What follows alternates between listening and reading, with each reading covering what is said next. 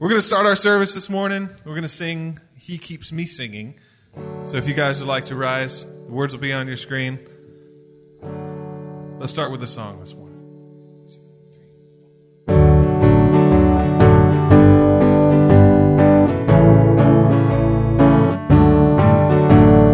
There's within my heart a melody. Jesus whispers sweet and low. Fear not, I am with thee. Peace be still in all of life's ebb and flow. Jesus, Jesus, Jesus, sweetest name I know. Fills my every longing, keeps me singing as I go. All my life was wrecked by sin and strife. Discord filled my heart with pain.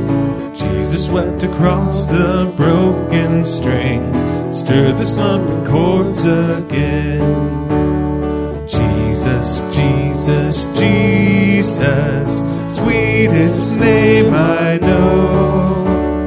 Fills my every longing, keeps me singing as I go, feasting on the riches of His grace, resting 'neath the sheltering wing, always looking on His smiling face. That is why I shout and sing. Jesus, Jesus, Jesus, sweetest name I know. Fills my every longing, keeps me singing as I one more time. Jesus, Jesus, Jesus, sweetest name I know. Fills my every longing, keeps me singing as I go.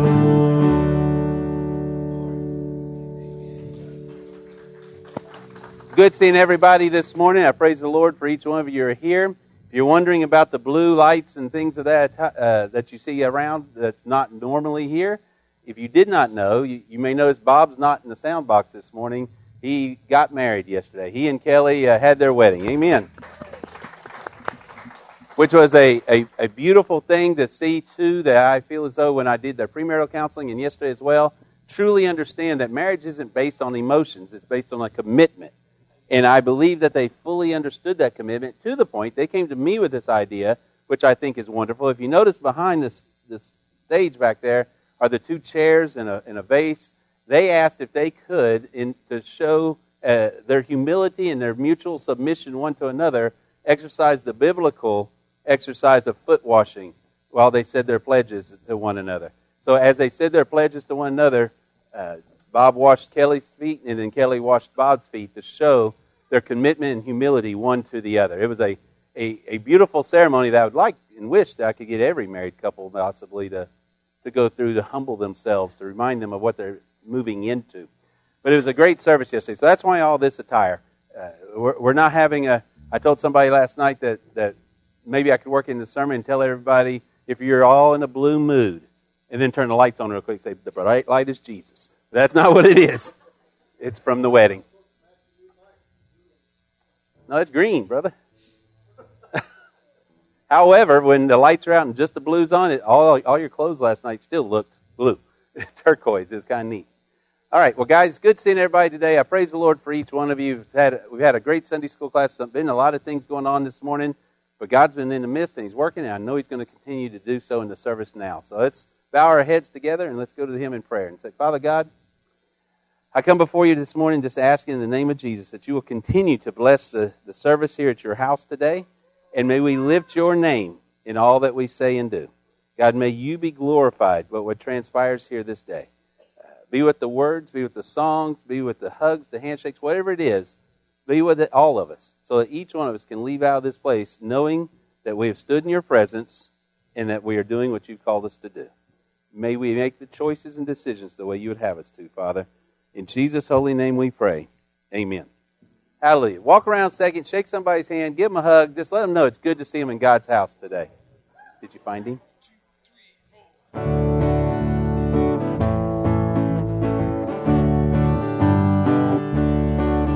Build your house on the rock. Build your house on the rock. Build your house on the rock. It can stand. It can stand. There's no power on this earth that can stand against God's word. Build your house on the rock, and it will stand.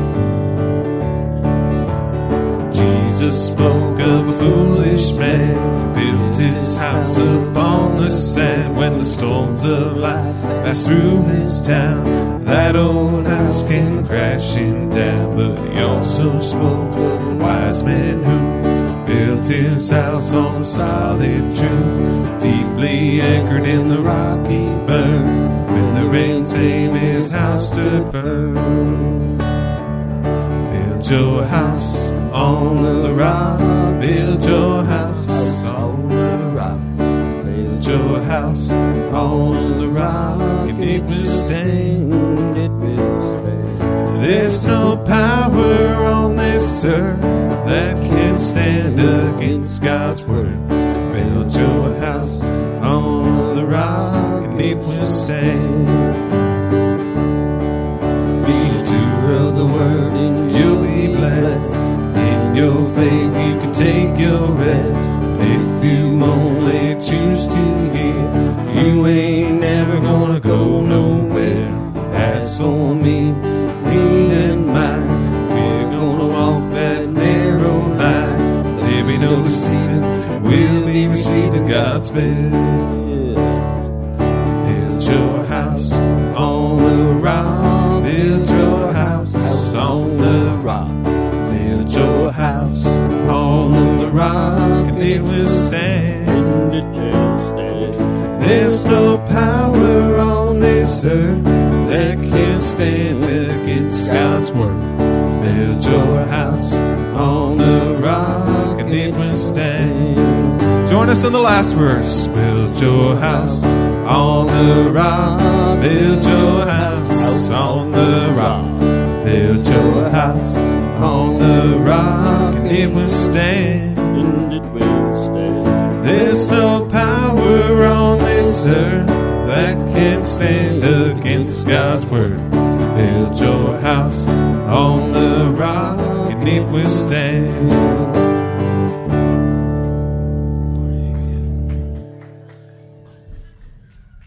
Hallelujah.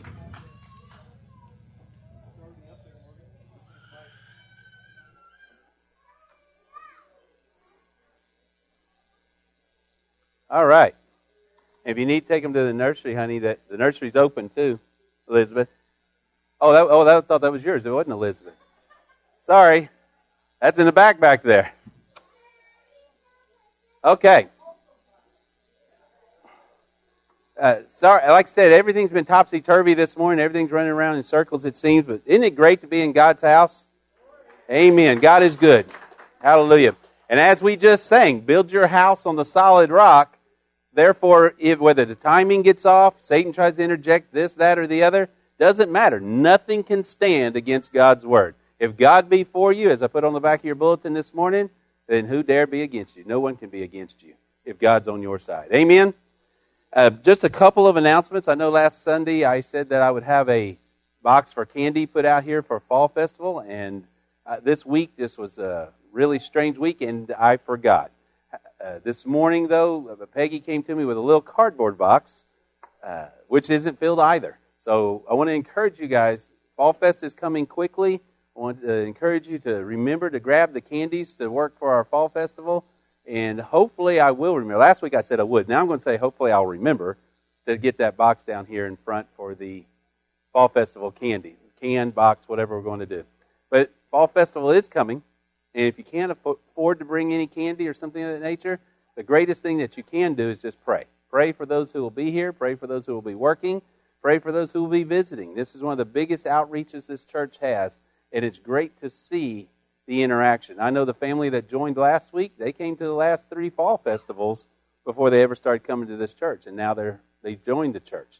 We do reach out. We do touch people, and we can let them know that though the world may call it Halloween, San Sam Haines Day, whatever they want to call it, we're going to call it God's Day because God created them all. And we'll convert it back to what God intended it to be. Amen? Amen. So there's other items that are needed in your bulletin. You can look at those, see if you would like to give to any of those things also. We talked about Bob, I think. I feel as though there's an announcement that's eluding me. However, that's all I can think of at the present time. So, Mr. Bryan, since Bob's not here today, he's going to bring the scripture reading for us.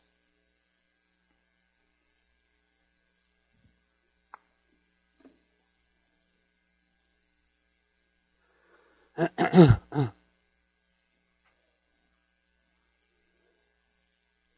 row Baptist. Yeah. Father God, I just come before you and just lift up my brother to you again. And Chris is right. He is losing all this weight, Lord, and I thank you for making him healthier. But more than that, I'm thanking you that he is choosing to use his spiritual body to glorify your word. May we hear you through him as he speaks your word to us this day. In Jesus' name, amen. Amen. Amen. Praise God.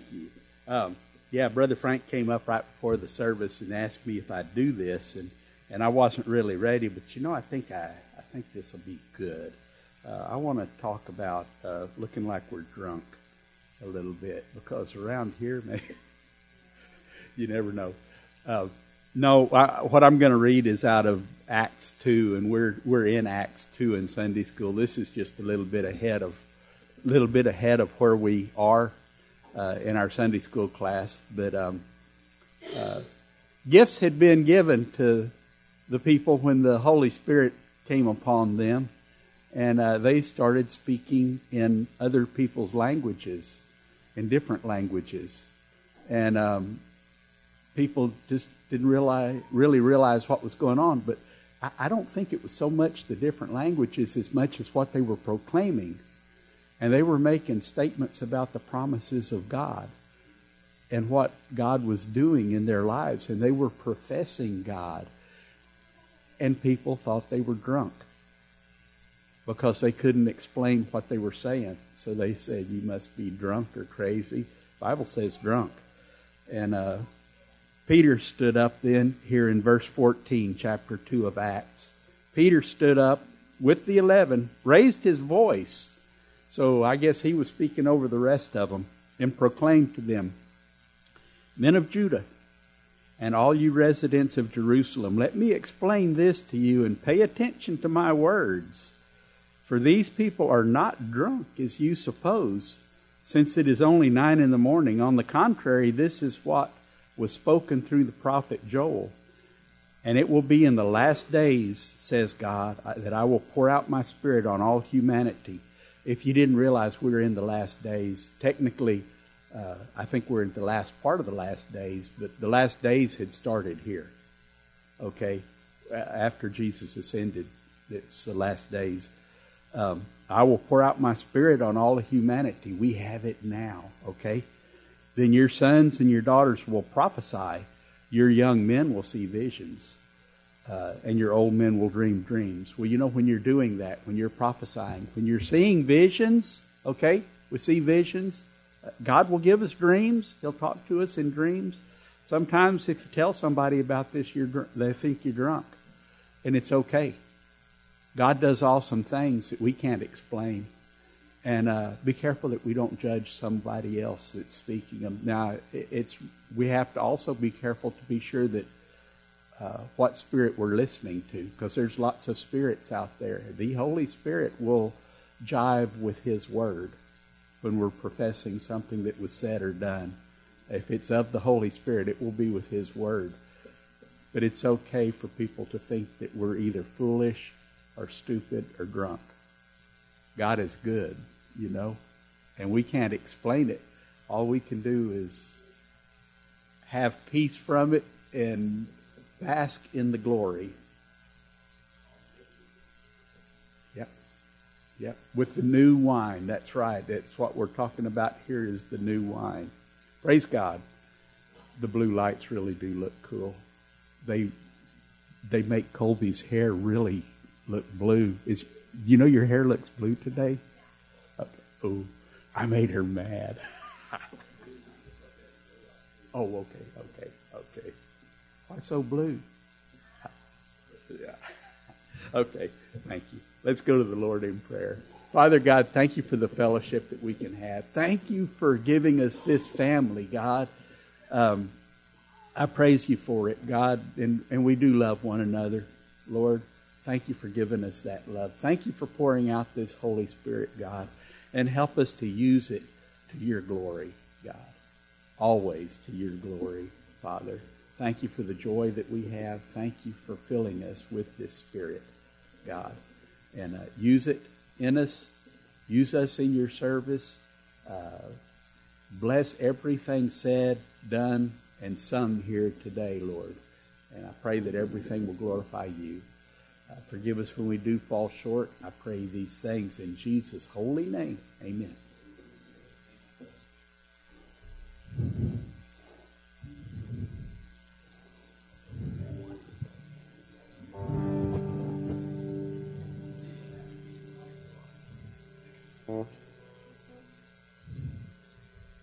All right. Let's return to singing this morning. I'm going to sing I Stand Amazed in the Presence.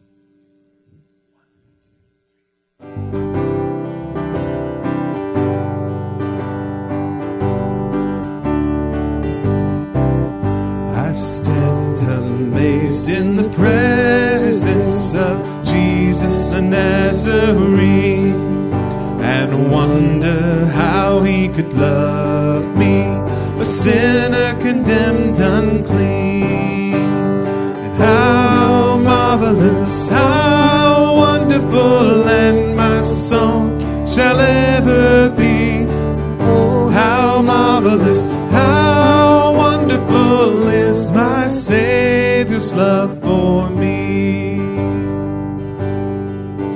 For me it was in the garden, he prayed not my will but thine. He had no tears for his sorrows, but sweat drops of blood for mine. And how marvelous, how wonderful, and my song shall ever be.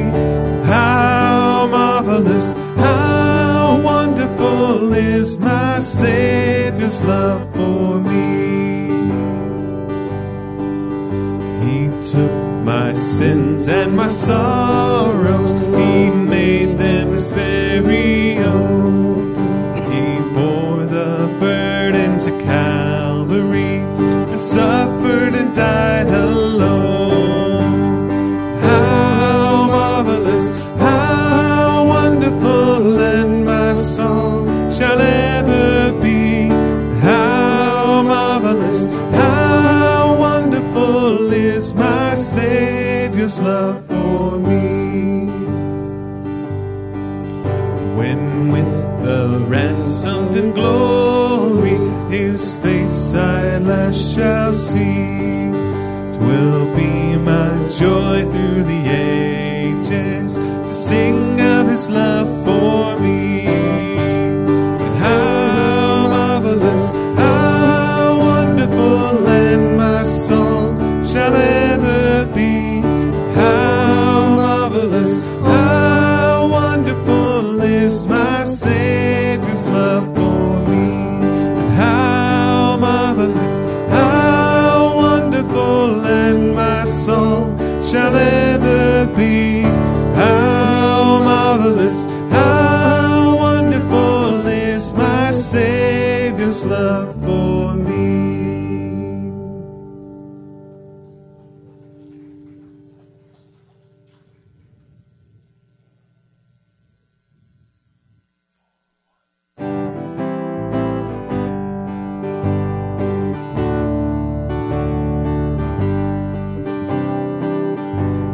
Sent his son, they called him Jesus. He came to love, heal and forgive.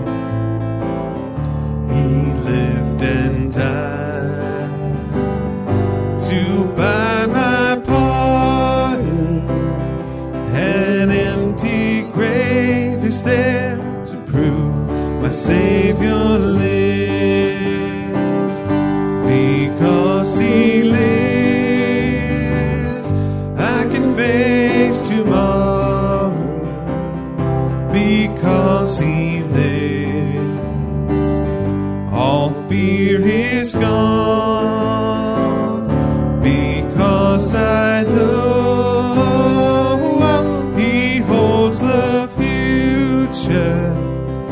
and life is worth the living just because He lived.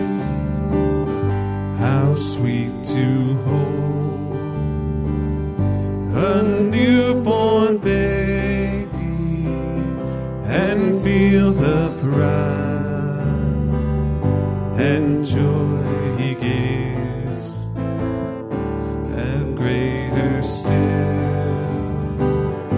the calm assurance this child can face uncertain days because He lived.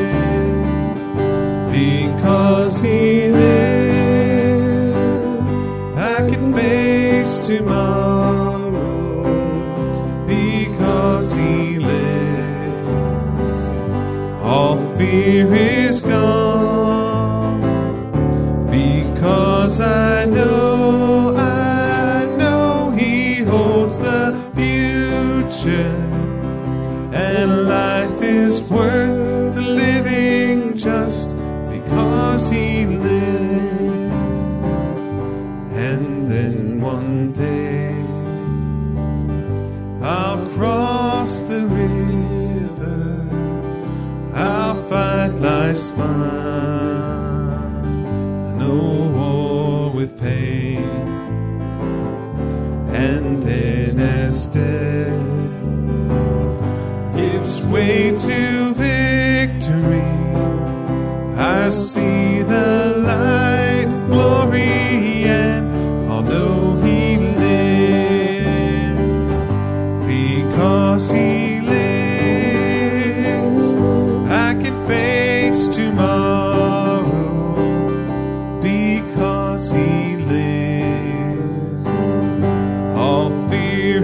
Gone because I know He holds the future, and life is worth the living just because He lives, and life is worth the living just because He lives.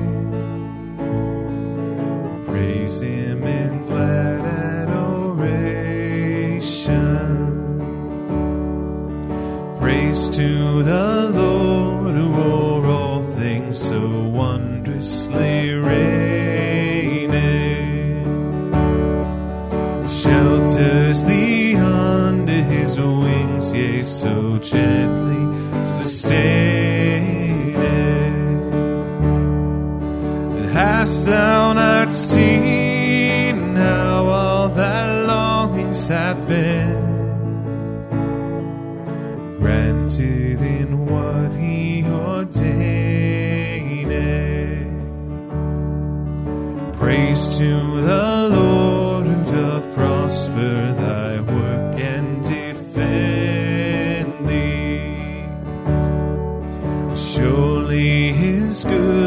grace and mercy here daily attend thee, and ponder anew what the Almighty can do, if with his love he befriend thee. Praise to the Lord, O let all that is in me adore him, and all that hath life and breath come now with praises before him. Let the amen sound from his people again, gladly for I we adore.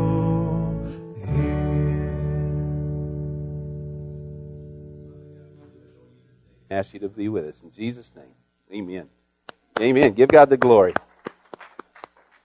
Hallelujah. If you have your Bibles this morning, turn to the book of Revelation. Revelation chapter 12. Revelation chapter 12. And while you're turning there, let me take a moment to kind of describe what could possibly be a day that you've had, or maybe even one that you're having. Let's say that you have this day. You get up one morning, it's early. You get up plenty early. You make sure to get up early to give yourself plenty of time, because when you get to work today, you're going to make this big presentation. You have some type of thing. You just want everything in order and all your ducks in a row. You want this presentation to go real well. Well, you go, you get in the shower, and for whatever reason, the water is inexplicably cold. You deal with it. You try to fix it. You can't get it. You know what? We're just going to take a cold shower. We do so. Then we come out of the bathroom. We do all our things. We go to get dressed, and that favorite skirt or that pair of pants or whatever it was that you were going to put on for your presentation that day, you knew exactly where it was. However, now it's not there. And you start fumbling around, trying to find clothes, dig around. You don't know where it is. It was in that certain place, but don't know where it is now. So you've had a cold shower. You took forever trying to get dressed.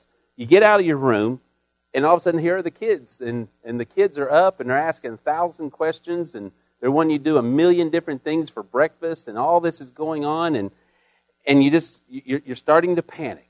Everything's starting to build up just a little bit, because you had a perfectly planned morning, and it's becoming chaotic. But you stop, and you think just a little bit. I got up early. I know I still have time. I'm good. And you make the kids breakfast. You do what you need to do. Everything's good. You go, you get in your car, and the car won't start.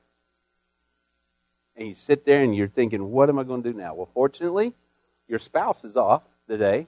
So you go, and you get in your spouse's car, and it starts, and you head on to work, and you start thinking, well, you know, I'll just worry about the other car later. You know, I got everything going on. Well, you're halfway to work when you realize you left your report in the car that didn't start.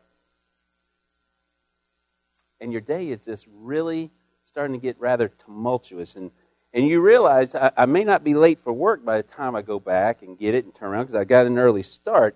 But you can forget about the calm, peaceful demeanor that you had planned on having when you made your presentation. You can forget about everything going the way you wanted it to go right then. I don't know if you had that day, but I bet that story sounds familiar in one way or another. You could probably take the framework of that story, put in your details, and that's happened to us in one fashion or another.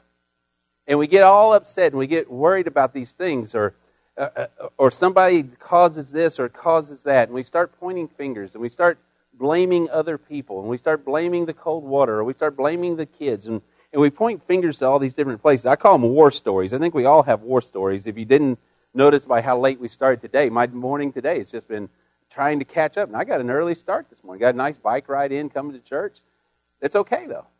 Because I understand and I realize that, yes, that I do kind of put a little leeway into Murphy's Laws. If you never heard Murphy's Law, what can go wrong will go wrong. I've learned to live with that in all my years. But even better than that, I learned spiritually where the real kicker is. I know that no matter what's transpiring in my life, I know what that battle really is. Because you see, I think that we, especially as Christians, we should know, but I think we get confused. We forget where the real battle is. We have a tendency, for whatever the reason may be, to separate our spiritual life from our regular life. And folks, when we start trying to separate our church life from our non-church life, we've made a mistake. For we are supposed to be one thing. We are supposed to be the children of God, regardless of whether or not we're in church on Sunday morning or in church on a Thursday evening. We are to be children of God every day, all day. Therefore, if I'm a child of God all day, every day, that means whatever the situation and circumstances I find myself in, I am still to walk that spiritual walk. There is no difference, or should be no difference, between my spiritual life and my physical life. But that's how it tends to work oftentimes. We get this ideology that I can separate the two, and when we start thinking that way, when we start thinking that we can separate spiritual things only happening at church and out in the world, that I must be in the worldly things, we have a problem. We forget that we have an enemy. When we're in church, we're real good about pointing out the enemy. We're real good about understanding about demons and minions and the devil and God and his holy angels and saints. We can put all that in order on Sunday because we're thinking with our spiritual mind. But what about Monday through Friday when we're thinking about our presentation, when we're thinking about the cars broke down, when we're thinking about these different things? Why do we then forget about who the real enemy is? Why do we forget that we're still in a spiritual battle all around us? In Revelation chapter 12, I hope you have it this morning, starting in verse 7. Then war broke out in heaven. Michael and his angels fought against the dragon. The dragon and his angels also fought, but he could not prevail, and there was no place for them in heaven any longer. So the great dragon was thrown out, the ancient serpent who is called the devil and Satan, the one who deceives the whole world, was thrown to the earth, and his angels with him. Now think about the repercussions of that passage of Scripture right there. John is describing to you and I the vision of a war that took place in the heavens, this battle when Satan rebelled against God. You say, well, that's a prophesaical thing. No, this is important for you and I. This isn't going to happen. This has happened already. This has already transpired. This is not a prophesaical saying of John. This has already been done. And what I'd like us to see here this morning, before we go any deeper, is that war that happened in the earth happened in the heavens, spilled over onto the earth. It says a third of the angels, Satan or the devil, whichever you choose to call him, and a third of the angels were cast down to the earth. That battle came down here. You see, folks, there is a larger war going on, and you and I are caught up right in the middle of it. There is still a battle that transpires in the spiritual realm around us every day. Paul warns us of this and tells us that this spiritual battle is taking place. And we're going to go there in just a few moments if you want to turn to Ephesians 6. But that battle rages all around us every day. Most of our lives, I think we live most of our lives as if there is no real villain. We live most of our lives. Sure, we'll acknowledge the devil, but we'll blame our neighbor for things that's going on, or we'll blame our kids, or we'll blame the government for all our ails. We'll lay blame at these places and then hold grudges against these people, or have vengeance, take vengeance out on these people, or we'll blame our kids and react overly upon them for what they've done, or this or that, because we don't stop and realize that we're in the midst of a spiritual battle. And the spiritual battle has a villain, but that villain isn't my neighbor or my boss or my government or my kids. The villain is the Satan and his minions that may be manipulating those people around me. And rather than fighting with them on a physical realm, I need to realize I'm in the midst of a spiritual battle. I'm not going to get on to you. I'm going to rebuke Satan who is moving things around you. I'm going to turn and go to the root of the issue, that the battle that is raging around me isn't about this, that, or the other. It's about the battle that started long before I existed. That battle where Satan is upset and angry and trying to put his finger in the eye of God. And through the Holy Spirit that empowers and indwells me, I can look to that battle and say, thus saith the Lord. We hardly ever acknowledge the real culprit, I think, when people come to me, and that's great. Please don't think that I'm telling you not to come to me to ask for counsel or ask for wisdom. If I have any, I'll impart it the best I can. There'll be those who tell you I have none, but I'll do the best I can. But in reality, the thing I'm going to ask you to first remember is that it might not be that person. You don't know what that person's been through today, yesterday, the last week, the last year of their life. Let's stop and go to the Lord with it, and let's attack the spiritual side of this situation before we ever start trying to deal with any physical stuff. There's a larger war going on, folks, and we are right here, and we need to stop and acknowledge the fact that that war has an enemy, that war has a villain. There is evil in the world. Now, I'm not trying to sound like Hollywood. I'm not trying to sell a movie or something like that. There is true evil in the world. And we may say that we believe in evil, and we may say we believe in the devil. However, when we continue to try to attack things on a physical realm, we're trying to separate the spiritual from our worldly life. And as a Christian, that shouldn't be. I don't think we really live like we believe that there is a devil, that there is his minions, that there is evil, that there is a villain. I don't think we truly live on a day-to-day basis acknowledging the fact that we stand in a spiritual battle. You know, I watch the History Channel at times, and this was brought up, I think it was Danny brought it up in Sunday school this morning, the ludicrous ideas that can come. I don't even know why it's on a History Channel, but they talk about ancient aliens and aliens that have come to the earth, and they ask these questions. They'll ask questions like, are we alone in the universe? Or have we had visitors from another world? Sometimes I wish I could go on and answer those questions and just tell them, no, we're not alone in the universe. Yes, we've had we've had visitors from another world. Now, if people would look at me saying, so you're saying you buy into this stuff? They would look at me like I was crazy. But I would say we are not alone in the universe. And we have had and still do have visitors, and they are called the angels of that spiritual realm. There are both good and they are bad. There are those who are thrown down and walk amongst us every day, and there are those of God that walk amongst us every day. There is a spiritual battle that is raging around each and every one of us, guys. Whether we acknowledge it, admit to it or not, doesn't change the fact that it exists, and some of those entities want and try to seek great harm for you and I. They want to destroy us. They want to squash our faith. They want to crush our hearts. They want to do whatever they can do to take our eyes off of holy God. And if we can put it into anger and resentment and grudges and focus on one another rather than on the enemy, they've accomplished their task. If they can get us to focus on the here and now and the circumstances that are surrounding me rather than the physical realm and who's really fighting the battles for my soul and other people's soul, then they have accomplished their task. And that's why as Christians, we should stop and pray, God, let me see clearly what stands before me. It came up in Sunday evening church last week. I think it was Carla who mentioned how Elisha could see the vast army on the mountainside, but his servant was scared to death. And it was standing there and was, I don't know how you think we're going to win. And Elisha looked up and said, God, give vision to my servant so that he can see. And when the servant opened his eyes, he saw the chariots of fire all over the mountain waiting for the enemy to come. See, there is a spiritual battle that rages continually all around us. Praise God, though there are some who are out there that are bent on harming us, praise God that there are those who are just as bent, if not more so, on protecting us, on watching over us, on keeping us and saving us and putting a hedge of protection about us. The Bible speaks to these entities all the time, and they're called angels. And these angels of the Lord, these angels of Satan as well, they are at this battle. And Revelation right here talks about this war. It says that there was a third of the angels that were led by Satan thrown down onto the earth, placed out here, cast out of heaven and thrown onto the earth. Now, they're not omnipotent. They're not omniscient. They're not gods. But they can wreak a lot of havoc.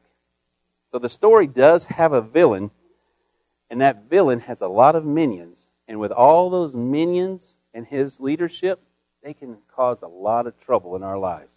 Think about it. A third of all the angels.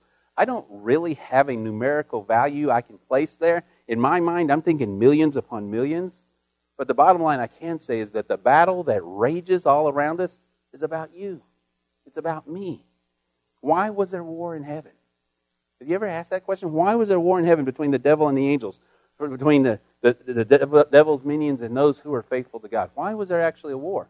Now, I will say that the Bible never really explicitly, directly answers that question, but it gives us enough hints that we can kind of fill in the gaps. Number one, Satan was a very prideful individual.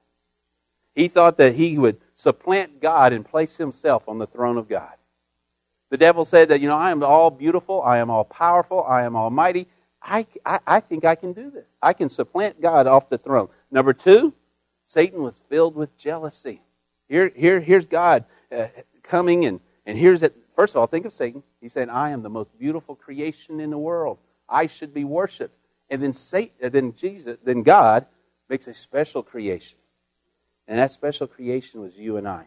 God makes this special creation, and he plants him on the earth and sets him right there. And the Bible tells us in Ezekiel that Satan was the most beautiful of all God's creations, but he wasn't the one being worshipped. God was going down and spending time in the garden with Adam and Eve. Think about before the fall. It says that they walked daily.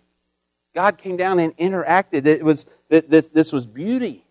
This was a relationship that Satan did not have. In fact, Satan was. Ezekiel says he was all beautiful until iniquity was found in his heart. Until Eve sinned, this relationship that God had with Adam and Eve was incredible. This was his special creation, made in his likeness. Satan did not like that. He didn't enjoy the same kind of relationship with God that these people had. And he's thinking, who is this Adam? Who is this Eve? Why are they made in his image? I am more beautiful. I am all beautiful. Look what the angels say about me. Why is God spending so much time with them?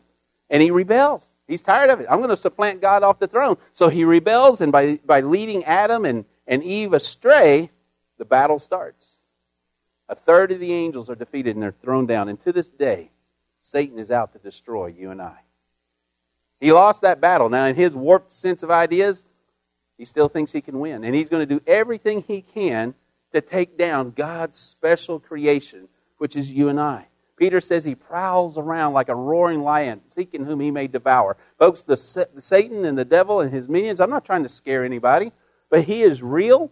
And he has still got a vendetta, and he still does not hold nicely to the idea that God not only designed us, created us, made us special, unique in his image, and he walks with us and chose to die on a cross for us. He not only despises those things, he's going to do everything he can to keep you and I from acknowledging and taking that in. And if he can make us angry with one another, if he can make us fight with one another, if he can make us focus on vengeance and grudges and disparities with one another, if he can make us focus on a physical human level to sin rather than to look up and say, thus saith the Lord, then he's won. And we've allowed it to happen. If he can manipulate the things around us to the point that we take our eyes off God and put it on the ways of the world, then he has won. You may say, but if he hadn't done this, or if she hadn't done that, or if the government hadn't done this, or if they hadn't done this, you can say all you want. When Satan has manipulated the situation around you through his minions or whatever it may be, to the point that you took your eyes off the spiritual battle and you put it on the worldly battle, he's won. You see, folks, you and I, we live in two worlds. We live in this physical realm as long as we have this physical body, our 60, 80, 100 years that we're here on this earth. But we also have a spiritual world, a spiritual body. And if you've truly accepted Jesus Christ as your Lord and Savior, as we've studied in Acts chapter 1, verse 8, then the Holy Spirit has empowered you to be able to make a stand in that spiritual world, that regardless of what transpires around me, I can stand with my head held high and say, thus saith the Lord. I can stand with my head held high and say, I rebuke you, Satan, in the name of Jesus Christ, my Lord and Savior. I can stand and know that whatever's going on did not catch my God off guard. I can stand and be proud of who I am as a Christian, regardless of, I'm not perfect. I make mistakes every day. But I know my God is perfect, and because he is perfect and has washed me with his blood, Satan, you have no hold to ruin my day. This is a day the Lord hath made. I shall rejoice in it, even if I'm running late.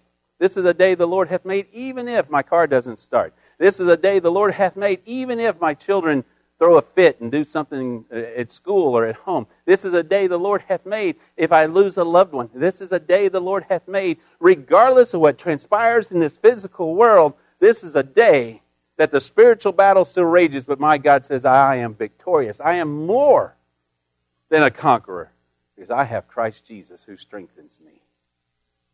You see, folks, when we realize our day-to-day life is more than get up, go to work, and come home. Our day-to-day life is another day in a spiritual battle that is raging between the principalities of good and evil. When we recognize that we are an integral part of that war, actually, when we realize we are the focus of that war, maybe we'll be living just a little bit more spiritually and quit blaming each other for the things that Satan and his minions have orchestrated around us. Because make no mistake, the war is for your and my soul.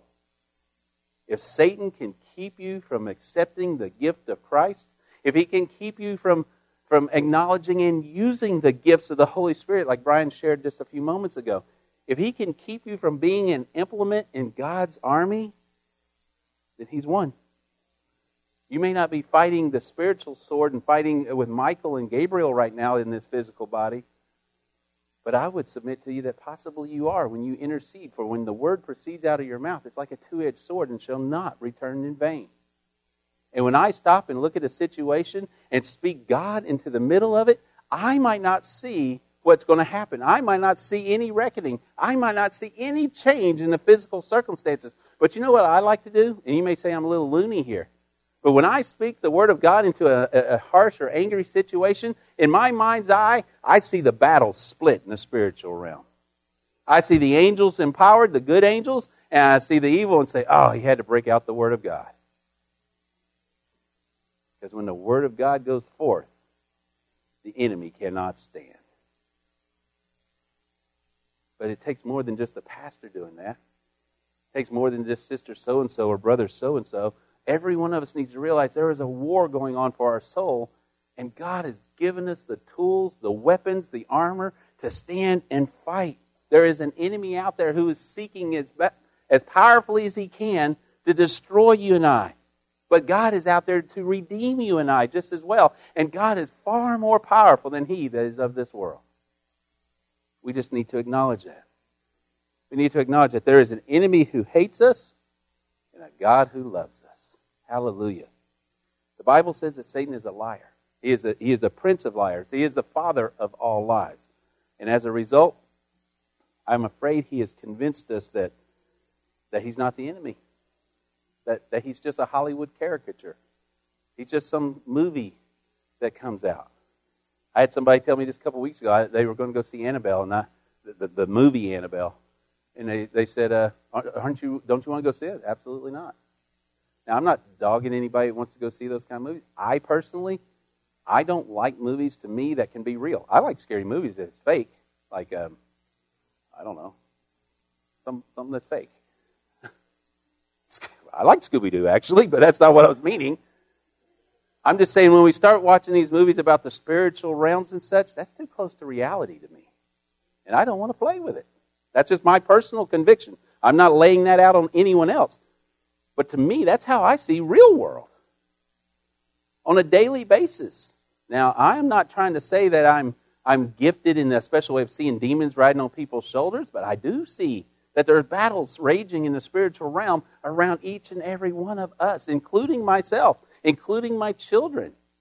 I can see that there is a battle raging over the soul, and if I don't speak to the spiritual side of it, then I am just trying to put lipstick on a pig by playing with the outside of it.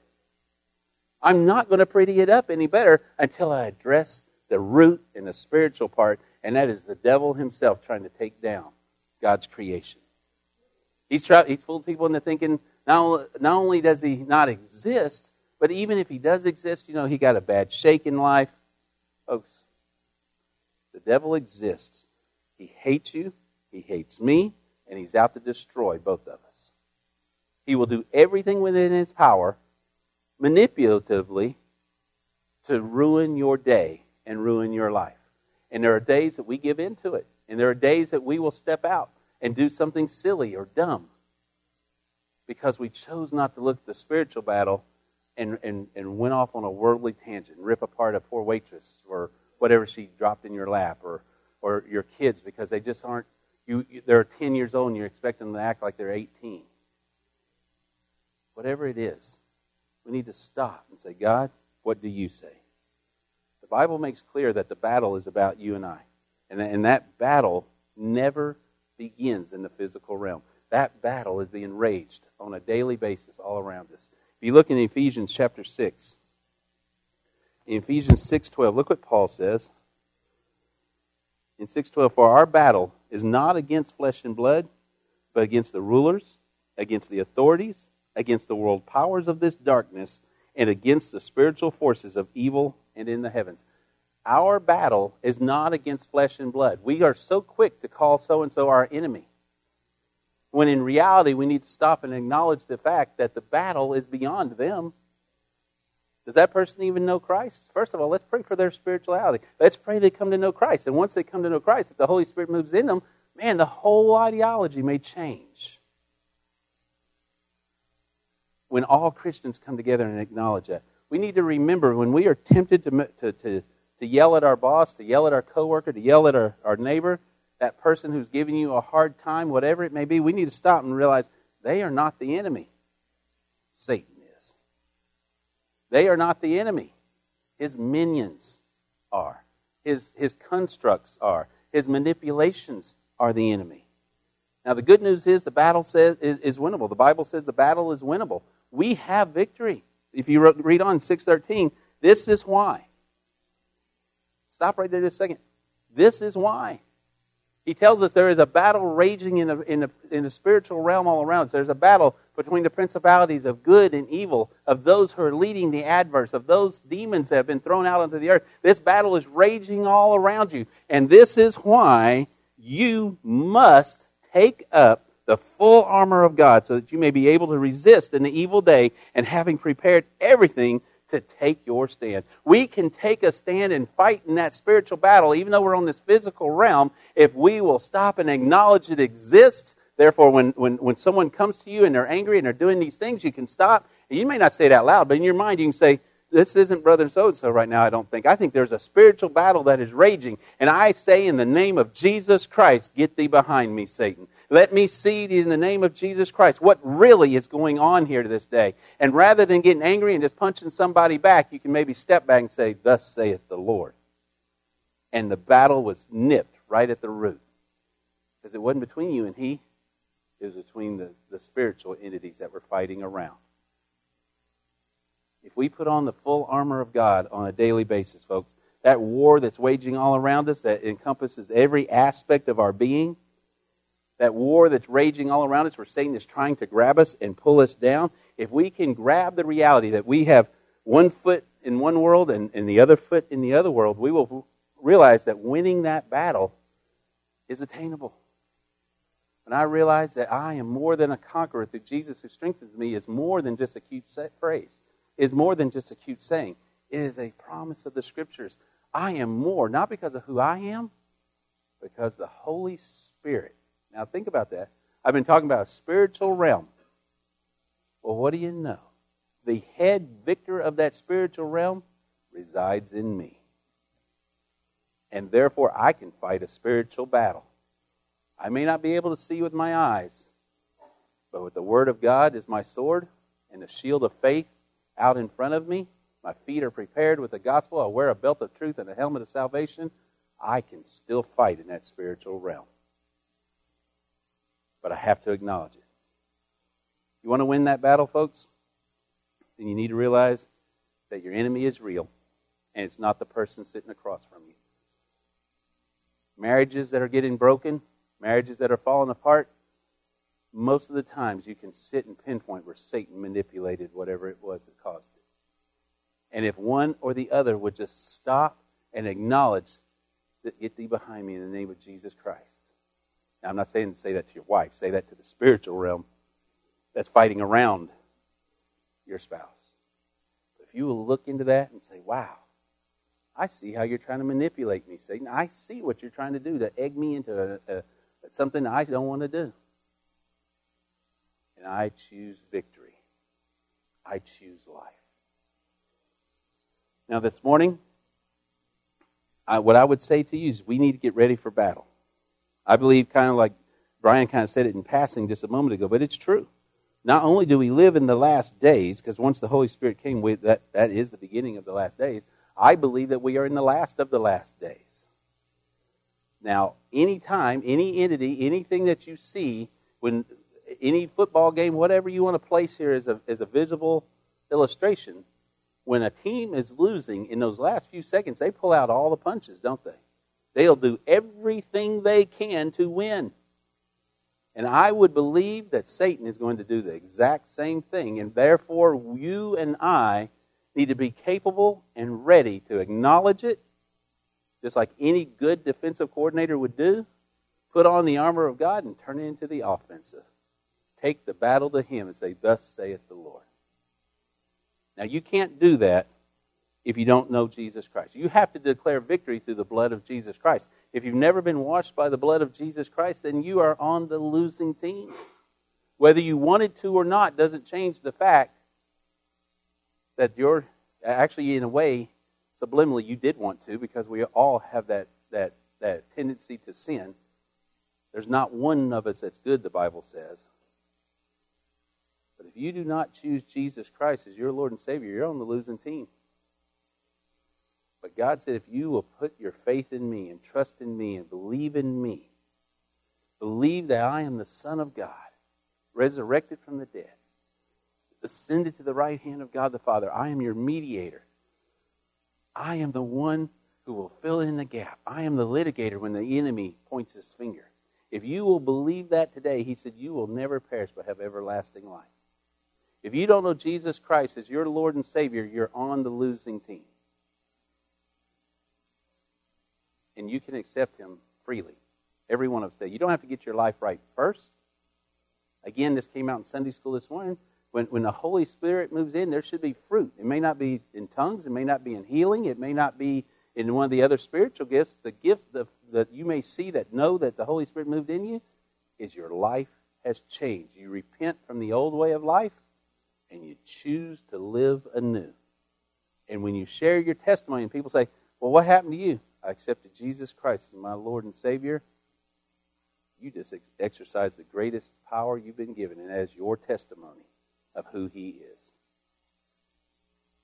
But you have to accept him first.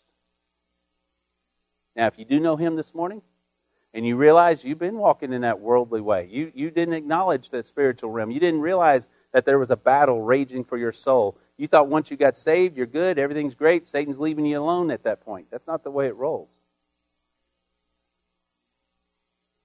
He is doing everything he can to leave you stranded out in the middle of the theater. He's doing everything he can to wound you bad enough that you won't crawl back. He's doing everything he can to hurt you in such a fashion through those you love or situations that you'll look down rather than up. And I'm telling you this morning that no matter how bad it gets, you may say, Pastor, you don't know what bad is. I bet you I really do. I've been in places I wouldn't wish anyone to go. And I still say that no matter how bad it gets, my God's still bigger. And if you will look up, my God's hand's always extended. And if you know Jesus, that Holy Spirit within you bears witness with the Spirit of God, because they are one. And they will lock those hands and bring you back to where you need to be. We're studying the church of Smyrna tonight. And you know what God said to the church of Smyrna? It said, you are suffering so many persecutions for my name's sake. I see that. I understand that. I acknowledge that. But I promise you, who suffer in my name's sake will be given a crown of life when you get to heaven. You may not be able to understand everything that's going on in your life. None of us can understand the spiritual realms because we are physical people, finite-minded. But if we will just trust God, put our faith in him, one day all mysteries shall be revealed unto us, and a crown of thorns, a crown of righteousness, a crown of life might be placed upon our head because of the crown of thorns that was placed on his sacrificial blood that was shed for you and I. The battle is real. Whether you choose to acknowledge it or not is your deal. What say you this morning? So I'll stand together. I want to lead us in a word of prayer. And I pray that you will be thinking today, have I acknowledged it? Do I go out and fight on a worldly level, or am I going out fighting on a spiritual level? Am I just fighting on Sunday, or am I fighting 7 days a week? am I fighting God? Is God telling me to go and do, and I'm closing him off? Where are you at this morning? Father God, I lift this message up to you and ask you, Lord, to give each one of us the understanding of it that you would have us to get, Lord.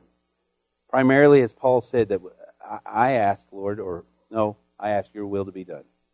But may we recognize that there is a battle that rages all around us, and we need to acknowledge it and realize we're in the middle of it and understand we need to be fighting back through the Word of God. Help us to see these things, Lord. Help us to see where you are and where you are leading.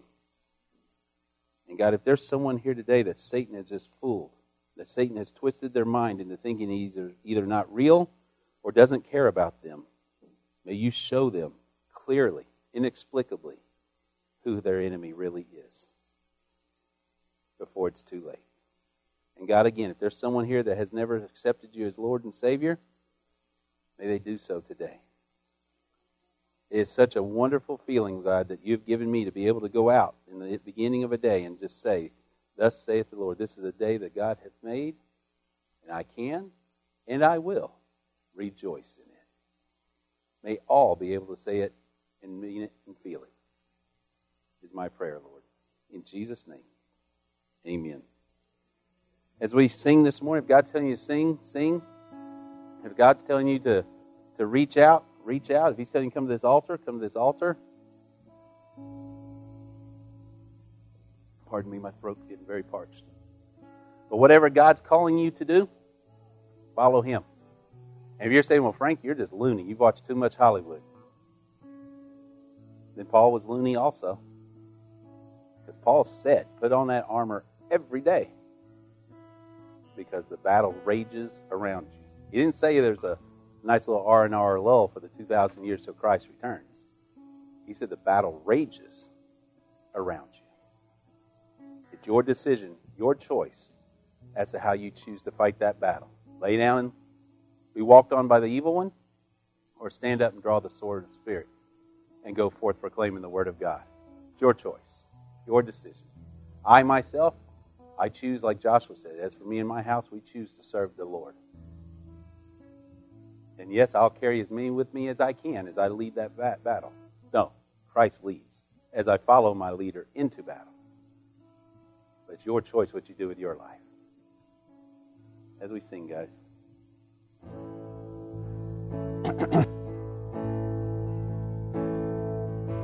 Church, I got to leave them alone. Nope. It's not about where you've been. It's about what you're doing with what's within. Do you choose to let Christ shine or not? That's what's going to decide the battle. It's good seeing everybody this morning. I praise the Lord for each one of you. I invite you back this evening at 6 o'clock. We'll be we're in Revelation chapter 2, verse 8, I think it is, or the letter to Smyrna. Encourage you to come and be a part of our study, a small group that gathers together. If you can't, that's wonderful as well. Lift us up in prayer. Have a great week. Remember, Thursday night, we have our Thursday night service and dinner. But most of all, guys, understand and acknowledge on a daily basis there's a war that's raging, but God said, I have come so that you may have life and have it more abundantly. It is a scary place, but have no fear, for if God be for you, then who can be against you, as Paul said in the book of Romans? He loves you. He loves you. Amen? Amen. It's good seeing everybody this morning. Praise the Lord for each one of you, and just keep looking up everywhere you go. Brother David, would you close us in prayer this morning, brother? I thank you for the day to come here and hear your word. Lord, that principality of this world is all around us. So I pray that we all pray to you, look to you, and ask you to guide us and lead us and protect us. Keep us away from that evil. That evil comes in thoughts, comes in people, and it comes in lots of fears. So I do lift up this church body and these people here, and those people that work here today to hear that message. I pray for each and every one of us as we go about our day that we'll look to you and we'll remember the evil that's out there and just pull closer to you as that snarls around us. And we look to our friends and our neighbors that know you also to encourage us, and we can encourage them. In Christ's name. Hallelujah. Amen, guys. Praise the Lord.